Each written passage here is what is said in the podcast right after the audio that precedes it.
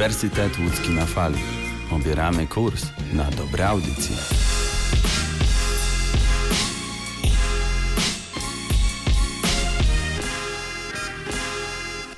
Cześć wszystkim, z tej strony Martyna. Witam Was serdecznie w Melomanii. Dzisiaj podróżujemy do początku lat 80. i posłuchamy sobie brzmień zdecydowanie ostrzejszych niż przed tygodniem, a tematem odcinka będzie The Best of Blondie, czyli składanka największych przebojów zespołu Blondie. Zapraszam. Blondie to legendy rocka. Trudno jednak przedstawiać ich jedynie jako zespół rockowy. Zdobyli bowiem sławę dzięki swojemu eklektyzmowi, odważnie łącząc z sobą przeróżne, często pozornie gryzące się gatunki. Od punku i hard rocka, przez new wave i ska, aż po funk, pop oraz disco. Dzięki temu, gdybyśmy chcieli posłuchać muzyki Blondie w porządku chronologicznym, od najwcześniejszych do najświeższych nagrań, otrzymamy obraz zmieniających się trendów muzycznych, które często w dużej mierze dyktowali właśnie oni. Aczkolwiek trendy muzyczne to absolutnie nie wszystko. W przypadku Blondie ogromną rolę pełni również moda. Liderka grupy, Debbie Harry, to chyba najsłynniejsza pankuwa w historii. Dżinsy, podkoszulki, mini sukienki i wysokie botki, soczyste kolory, do tego platynowe blond włosy i mocny makijaż. To kwintesencja stylu punk z lat 70., który kobiety chętnie naśladują do dziś. Jej wizerunek razem z beztroską i magnetyczną prezencją na scenie oraz unikatowym wokalem stanowią znak rozpoznawczy nie tylko Debbie Harry, ale i całego Blondie. Do tego stopnia, że to artystka często bywa nazywana mianem Blondie przez tych, którym niepojęty wydaje się fakt, że grała nie sama, ale z zespołem.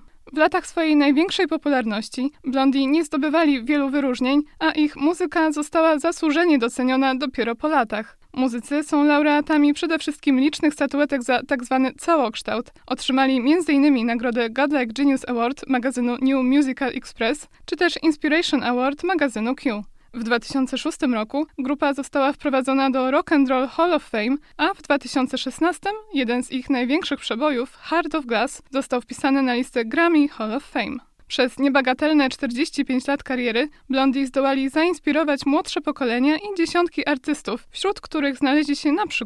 Madonna, The Go-Go's, The Cardigans, No Doubt, Lady Gaga, The Yes czy Elastica. Patrząc na dyskografię Blondie, trudno wybrać jeden album, który wybijałby się na tle pozostałych. Taki, o którym można byłoby powiedzieć, że był po prostu najlepszy. Można dyskutować, czy to dobrze, czy źle. Ja jestem zdania, że którejkolwiek płyty bym nie wybrała, aby wam o niej opowiedzieć, to musiałabym pominąć wiele ważnych utworów, które znalazły się na innych. Dlatego też zdecydowałam się na składankę największych przebojów Blondie, a dokładnie jej amerykańskie wydanie, które mieści w sobie wszystko, co najlepsze z pierwszych 5 lat działalności zespołu i pozwoli spojrzeć szerzej na jego imponujący dorobek. Dlatego też muszę przełamać dotychczasowy schemat melomanii i zacznę od końca, od sedna. Dopiero potem stopniowo przybliżę wam historię Blondie, wydarzenia poprzedzające premierę kompilacji i krok po kroku opowiem o utworach, które na nią trafiły. Mam nadzieję, że w ten sposób uda mi się także podkreślić tę różnorodność brzmienia Debbie Harry i jej kolegów.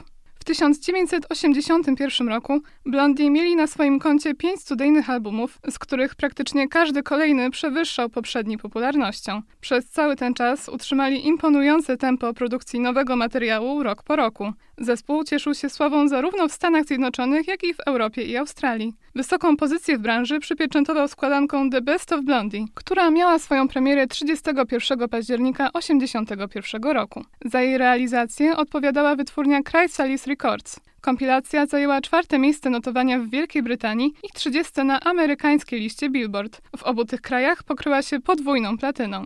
The Best of Blondie ukazuje podróż przez ewoluujące brzmienie zespołu, w którą to podróż zapraszam was już teraz.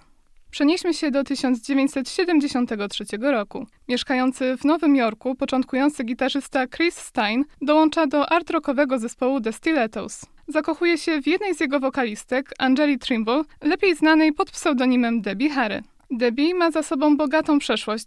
Pracowała jako kelnerka, tancerka go-go, króliczek playboya, postawiła też już swoje pierwsze kroki w branży muzycznej jako chórzystka folkowej grupy The Wind in the Willows, z którą była związana pod koniec lat 60.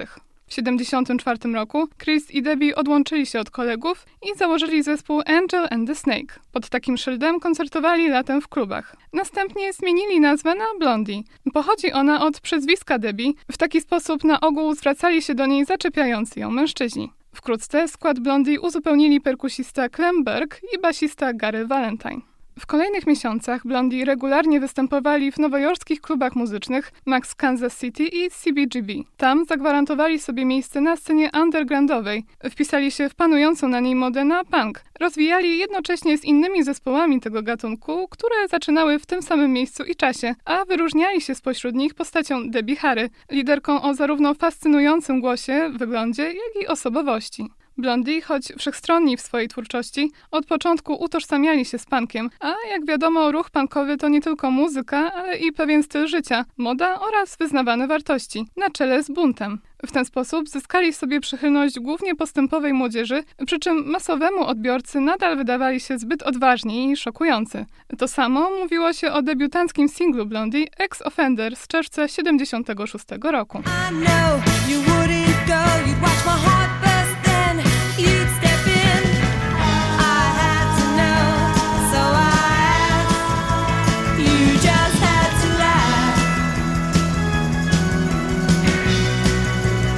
Pierwszy napotkany przez zespół problem dotyczył tytułu utworu, co dziwi nieco mniej, biorąc pod uwagę fakt, że oryginalnie brzmiał on Sex Offender, a został zmieniony, aby móc trafić na radiową antenę, o co obawiali się przedstawiciele wytwórni Private Stock, do której należeli Blondie.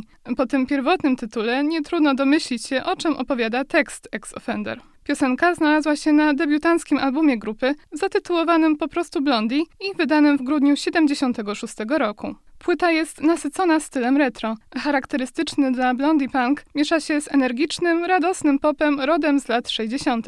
To niewątpliwie zasługa producenta Richarda Gottehra, który współpracował z wieloma gwiazdami lat 50. i 60., m.in. amerykańskim żeńskim trio The Angels, od których Gottehrer zaczepnął girlbandową estetykę. Eklektyzm wydawnictwa porównywano do twórczości Phila Spectora i The Who. Ken Tucker z magazynu Rolling Stone zwraca też uwagę na surowość i modny nihilizm utworów z krążka Blondie, przywodzący na myśl avant-rocka. Sami członkowie zespołu nie pozwalali jednak szufladkować się jako pop czy punk rock i uparcie twierdzili, że grają muzykę new wave. Podobnie jak inni krytycy, Tucker najbardziej rozpływał się nad Debbie Harry, jej pewnością siebie, zaangażowaniem, wokalem uwodzicielskim, marzycielskim i obojętnym jednocześnie oraz niewymuszonym poczuciem humoru. Pierwszy skromny sukces przyniósł Blondie ich drugi singiel In the Flesh. Zaskakująco dobrze radził on sobie w Australii, gdzie dotarł na drugie miejsce listy przebojów. Co ciekawe, wydarzyło się to za sprawą przypadku. Molly Mendram, producent australijskiego programu telewizyjnego Countdown, miał wyświetlić teledysk do Ex-Offender, ale coś mu się po prostu pomyliło i widzowie usłyszeli i zobaczyli In the Flesh. Darling, darling, darling, I can't wait.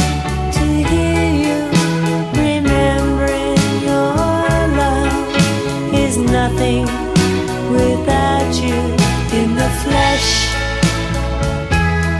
Jak na Blondie jest on wyjątkowo spokojny, oparty na pianinie i dodających mu romantyzmu i dramatyzmu głośnych chórkach. Spotkałam się z taką opinią, że to prototyp tzw. power ballad, czyli takiej mocnej, najczęściej rockowej ballady, jakich było wiele w latach 80. Podobnie jak jego poprzednik, In the Flesh nawiązuje do estetyki lat 60. Singiel znajdzie się na składance The Best of Blondie, która jest powodem naszego dzisiejszego spotkania. Poza In the Flesh, debiut Blondie na składance będzie reprezentował kawałek Rip Her to Shreds, w którym Debbie opowiada nam, jak plotki i pomówienia mogą zaszkodzić czyjejś reputacji.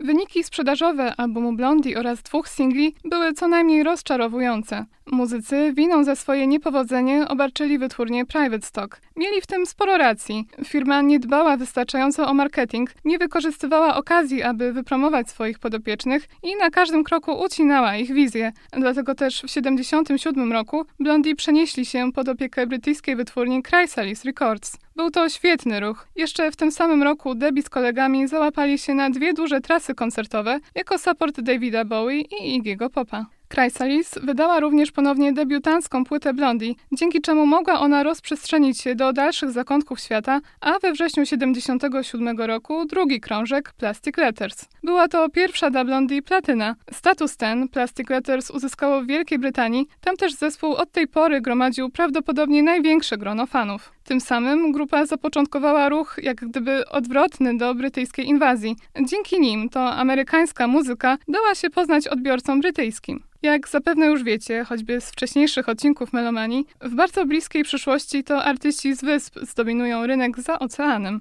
Ale wracając do tematu, Plastic Letters zawiera też ostatni materiał grupy, który pomagał wykończyć Richard Gottehrer. Wraz z producentem w kolejnych latach z brzmienia Blondie zniknęły motywy retro, które dotychczas tak genialnie mieszali z surowym punkiem. Z płyty pochodzą 3 single, lecz tylko jeden z nich Blondie zdecydują się umieścić na swojej składance Best Of. I'm Always Touched by Your Presence, Dear z kwietnia 78 roku. Was it just by chance? Did this be his neck? Something in my consciousness told me you'd appear. Now I'm always touched by your presence, dear. Został on napisany przez basistę Gary'ego Valentina, który nawiązał w nim do telepatycznej więzi, jaka łączyła go z jego dziewczyną Lisą, nawet pomimo dzielącej ich odległości w czasie trwania trasy koncertowej. Według słów piosenki para myślała o sobie nawzajem w tych samych momentach oraz miewała identyczne sny. We wrześniu 78 roku w karierze Blondie nastąpił przełom, który dała im płyta Parallel Lines. Pozwoliła artystom przebić się na amerykańskim rynku i nie mogli już mówić, że są bardziej znani za granicą niż w kraju. Pomimo wspaniałego efektu końcowego, nagrywanie Parallel Lines nie było bajką, jak może się to wydawać. Po zakończeniu współpracy z Richardem Gottherem zespół zatrudnił producenta Mike'a Chapmana, którego zasugerowała wytwórnia. Nie byli przekonani co do tego wyboru, długo odczuwali wobec niego niechęć, biorąc pod uwagę gwiazdy, którym wcześniej pomagał, a które nijak się miały do stylu Blondie.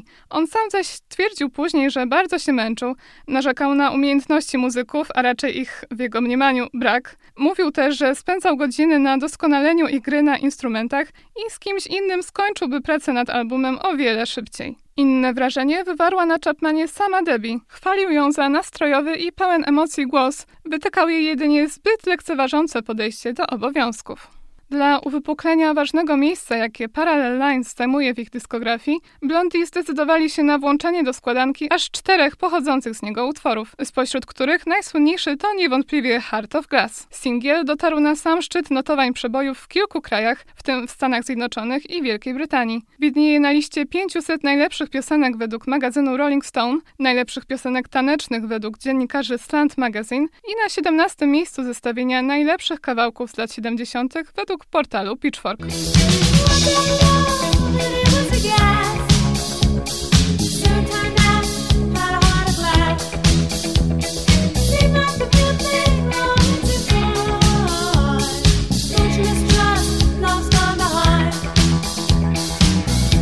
Heart of Glass zawiera miarowy rytm wzbogacony o elektroniczno-gitarową aranżację. W kawałku dominują elementy disco i groove, zainspirowane ścieżką dźwiękową do filmu Gorączka sobotniej nocy autorstwa Bee Gees. Oryginalnie, co ciekawe, w stylu reggae utwór został kilkukrotnie zrekonstruowany, by w ostatecznej wersji być opartym na syntezatorze, co Blondie zawdzięczają chwilową fascynacją pionierami muzyki elektronicznej Kraftwerk i postępem technologicznym. To dużo mówi też o całym Parallel Lines jako o krążku pop-rockowym, znacznie bardziej melodyjnym od swoich poprzedników. Heart of Glass spowodowało, że zespołowi zaczęto zarzucać, iż się sprzedał, mówiąc kolokwialnie, przez pójście w stronę modnego disco. Ja jednak jestem zdania, że nie ma w tym nic złego, jeżeli efekt jest dobry i wartościowy. Do kawałka powstał teledysk nakręcony w nocnym klubie, omyłkowo branym przez niektórych za słynne Studio 54. Wideo przyczyniło się do nadania Debbie Harry statusu ikony za sprawą jej przepięknej, modnej kreacji oraz zabawnego, nieco obojętnego sposobu bycia. Kolejna piosenka z Parallel Lines, o której warto wspomnieć, to One Way or Another.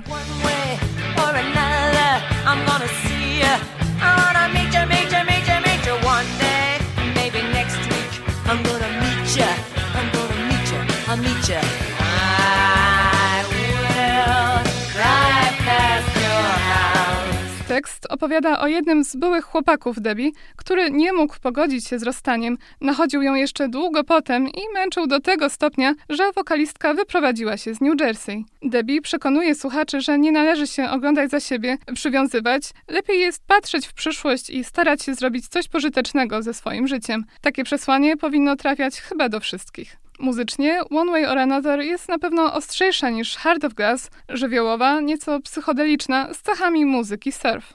Oprócz dwóch powyższych z płyty Parallel Lines na kompilacji The Best of Blondie zostały zawarte single Sunday Girl i Hanging on the Telephone. We wrześniu 1979 roku Blondie wydali swój 4. album Eat to the Beat. Zgromadzone na nim teksty wyraźnie przemawiają do masowego odbiorcy, przede wszystkim młodzieży, z ciętym humorem i odczuwalnym poczuciem wspólnoty, przeżywania tych samych problemów. Eat to the Beat charakteryzuje niesamowicie szeroki wachlarz gatunków. Bazą jest pop-rock, a uzupełniają go punk, new wave, disco, reggae i funk. Na składance The Best of Blondie najsilniejszą reprezentację krążka stanowi singiel Atomic. Najlepszym przyjęciem cieszył się w Wielkiej Brytanii, gdzie był numerem 1.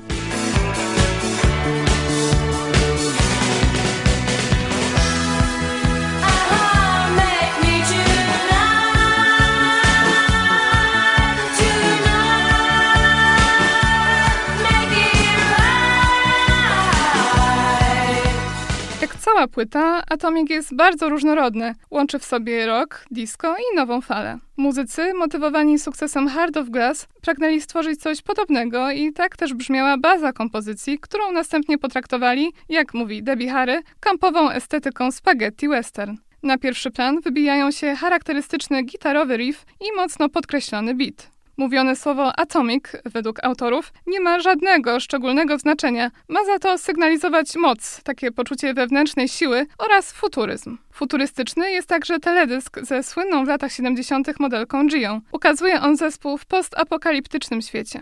W lutym 80. roku Blondie wzięli udział w przygotowywaniu ścieżki dźwiękowej do filmu kryminalnego Amerykański Żigolak w reżyserii Paula Schrodera. Na potrzeby produkcji powstała piosenka Call Me, największe dokonanie artystów w Stanach Zjednoczonych, gdzie przez 6 tygodni utrzymywała się na szczycie listy Billboard oraz została sklasyfikowana na pierwszym miejscu zestawienia całorocznego. Najwyższą pozycję osiągnęła też w kilku innych krajach, m.in. Wielkiej Brytanii i Kanadzie.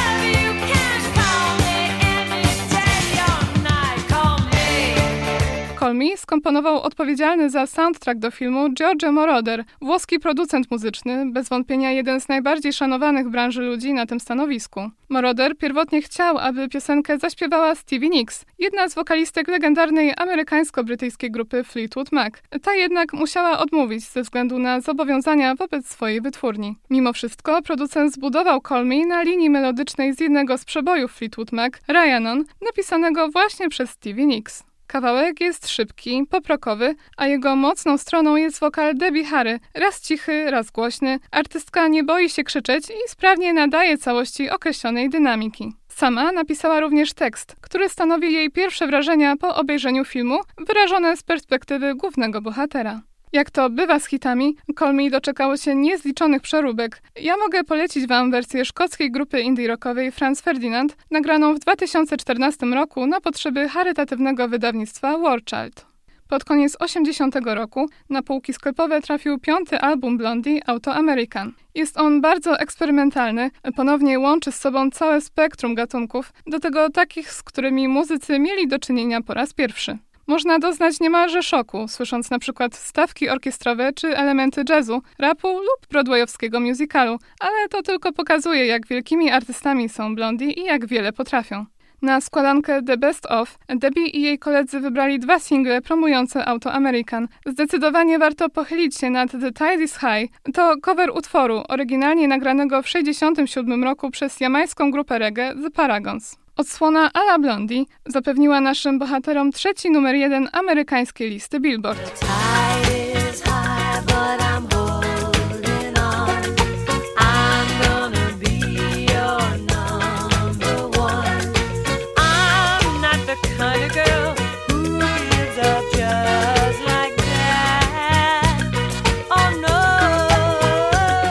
The Tide is High zostały zachowane elementy wiodące z oryginału na czele z trąbkami i skrzypcami oraz ogólny charakter reggae, do których dodano cechy charakterystyczne twórczości Blondie, takie jak gitary i beat, który unowocześnia kawałek. Tekst, dawniej skierowany do kobiety, zredagowano tak, aby śpiewany przez Debbie Harry był adresowany do mężczyzny. Piosence towarzyszy następny teledysk w futurystycznym stylu, który wyznaczają dziwaczne konstrukcje na podobieństwo robotów oraz srebrny, kosmiczny strój Debbie.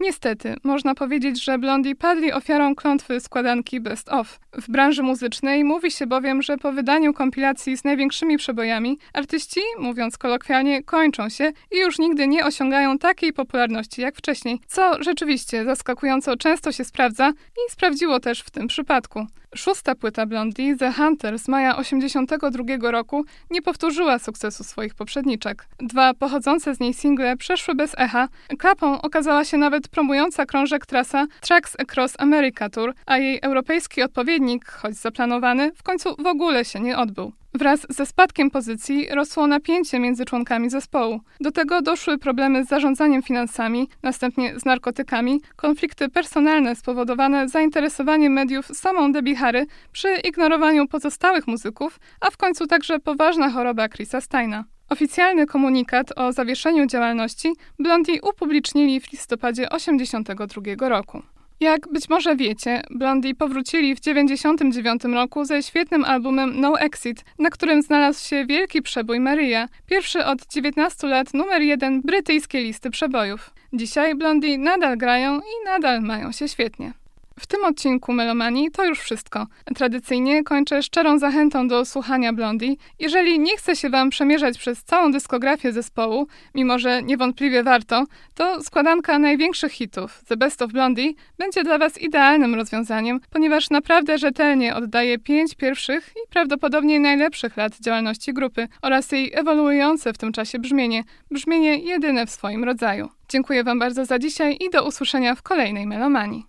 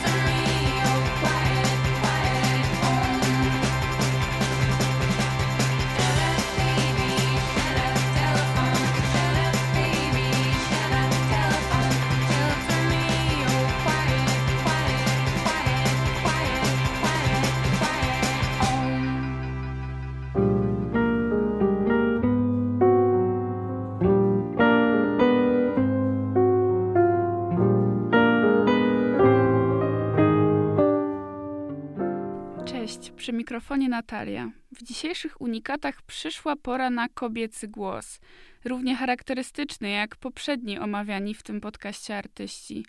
Dziewczyna czarowała nie tylko barwą, ale też wyglądem. Jej granatowa sukienka, platynowe włosy i czerwone usta są jak sweter Kurta Cobaina, jak królewska korona Merkurego. Rockowa ballada o nieszczęśliwej miłości pozwoliła artystce i zespołowi zapisać się w pamięci nas wszystkich. Dziś dowiecie się, jak powstało Don't Speak zespołu No Doubt. Zapraszam.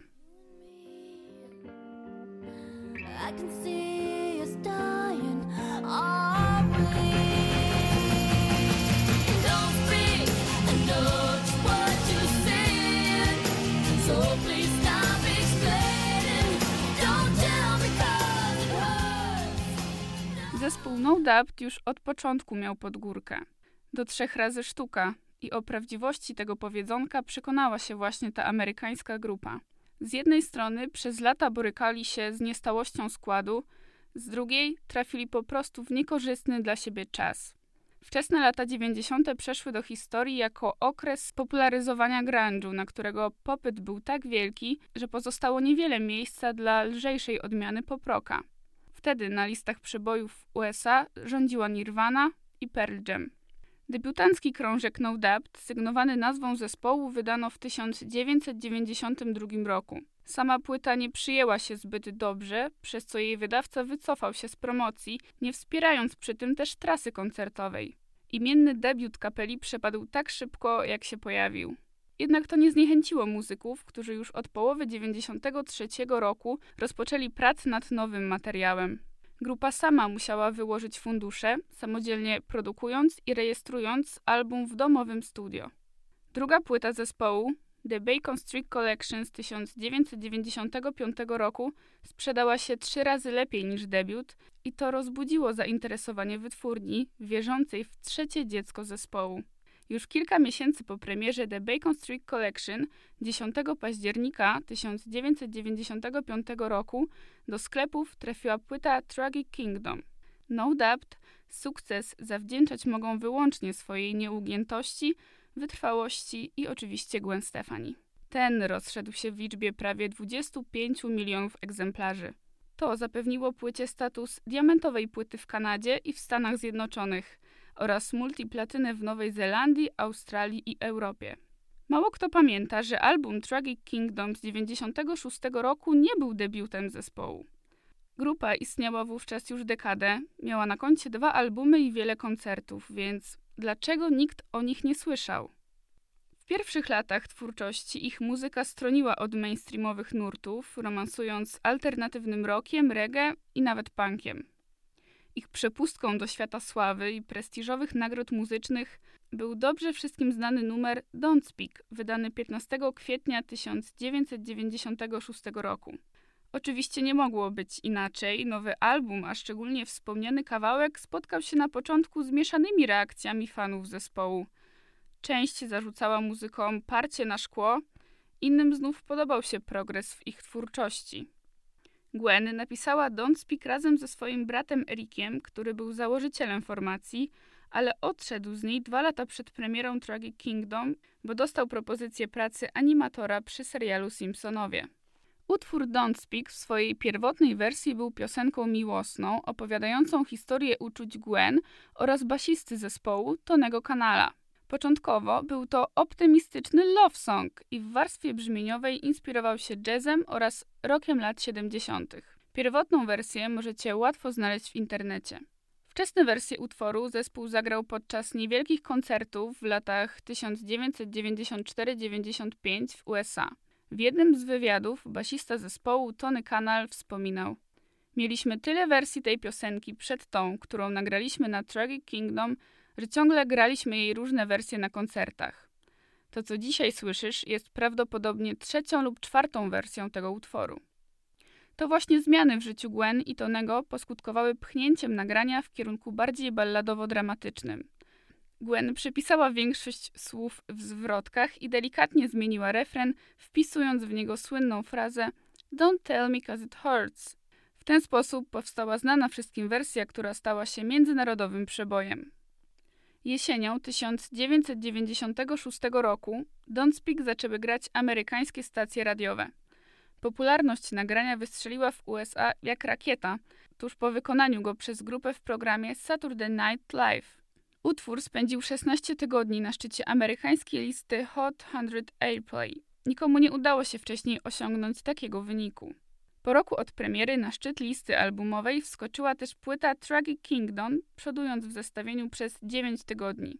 W związku z tym, że w USA nigdy nie wydano Don't Speak na fizycznym singlu, według panujących wtedy reguł piosenka nie mogła być sklasyfikowana na głównej liście Billboard Hot 100. Brak wydania na małym krążku przełożył się jednak na bardzo wysoką sprzedaż płyty. Jej wynik osiągnął w USA rekordowy poziom, bo blisko 12 milionów sprzedanych egzemplarzy. Na liście największych bestsellerów 1997 roku w USA płyta Tragic Kingdom zajęła drugie miejsce, ustępując tylko debiutowi Spice Girls. Nagranie w 1998 roku zostało nominowane do 2 nagród Grammy w kategoriach Piosenka Roku i Najlepszy Popowy Występ Grupy z Wokalem. Ponad dekadę od radiowego sukcesu w erze sprzedaży cyfrowej Don't Speak stał się najczęściej ściąganym singlem zespołów USA. Numer pobrano tam legalnie ponad 2 miliony razy. Na całym świecie singiel sprzedano w liczbie ponad 5 milionów egzemplarzy fizycznych i cyfrowych i żaden inny utwór zespołu nie osiągnął już później takiego wyniku. Niewiele brakowało, żeby do tego sukcesu nie doszło. Na skutek konfliktów między muzykami zespół był na krawędzi rozpadu na dzień przed zaplanowanym terminem kręcenia teledysku Don't Speak. Obecność scen dobitnie pokazujących, jak media skupiają swoją część uwagi na Gwen, jednocześnie ignorując jej kolegów z zespołu, nie była przypadkowa. W jednym z wywiadów Gwen odniosła się do tamtego okresu. Byłam głosem tej piosenki. To była moja historia. Ludzie myśleli o mnie jak o wokalistce, podczas gdy ja byłam dziewczyną w zespole. Grupa stawała się moim cieniem i było to dla nich naprawdę trudne. Nakręcenie tego klipu miało być dla grupy swego rodzaju formą terapii. W teledysku wyreżyserowanym przez Sophie Muller przedstawiono inne podejście do tematu utworu. Nie chcieliśmy, żeby chodziło o normalne zerwanie, tłumaczył Tony Kanal. Pomyśleliśmy więc, jaka mogłaby być najsmutniejsza rzecz, która mogłaby się wydarzyć? Rozpad zespołu? Tak. O tym jest ten wideoklip. Dzięki tak ogromnemu sukcesowi klipu grupa zrezygnowała z planowanych 2 miesięcy trasy koncertowej, zamieniając ją na czas ponad 2,5 roku. Wideo do Don't Speak jest najchętniej oglądanym teledyskiem zespołu w serwisie YouTube.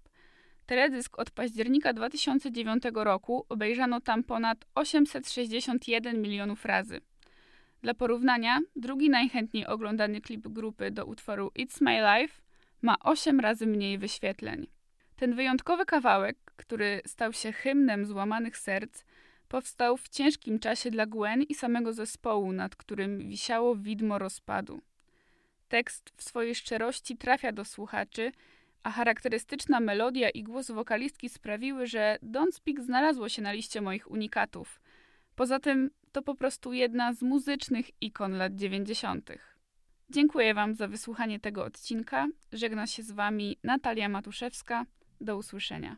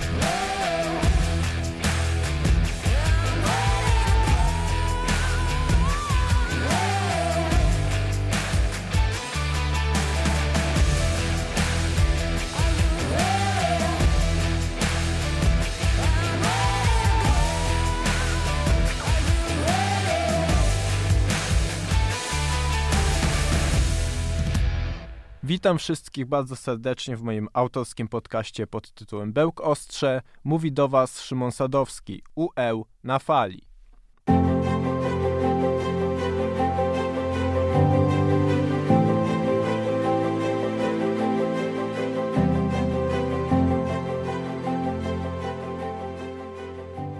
Dzisiaj porozmawiamy sobie o Ijanie. Czym jest, skąd pochodzi, do czego służy i gdzie współcześnie możemy się mu bliżej przyjrzeć. Bez zbędnego przedłużania zapraszam na podcast. Ijan jest długą bronią jednoręczną pochodzącą z Chin. Według niektórych źródeł wiemy, że broń ta pojawiła się już w VII wieku przed naszą erą, dokładniej w okresie wiosen i jesieni, czyli w okresie panowania dynastii Zhou. Jak wyglądała ta broń? Wymiary broni wynosiły od 45 do 80 cm, jednakże jej współczesne odmiany najczęściej widywane są w rozmiarach 70 cm. Ijan najczęściej ważył w przedziale od 700 do 900 gramów. W ramach ciekawostki dodam, że często doczepiano do głowicy podwójny pompon, aby lepiej wyważyć broń oraz nadać jej ozdobnego charakteru. Broń wykuwana była z mocnej, elastycznej stali.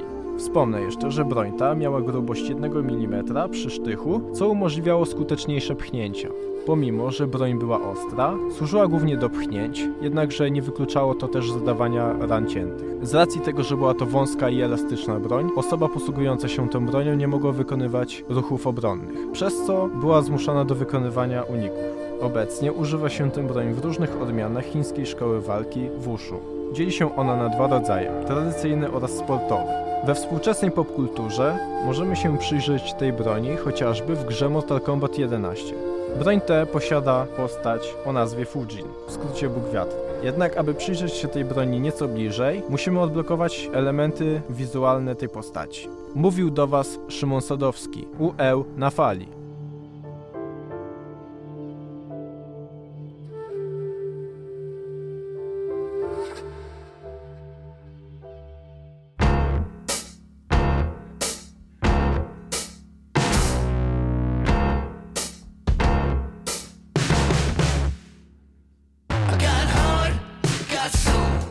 Got rock, got roll.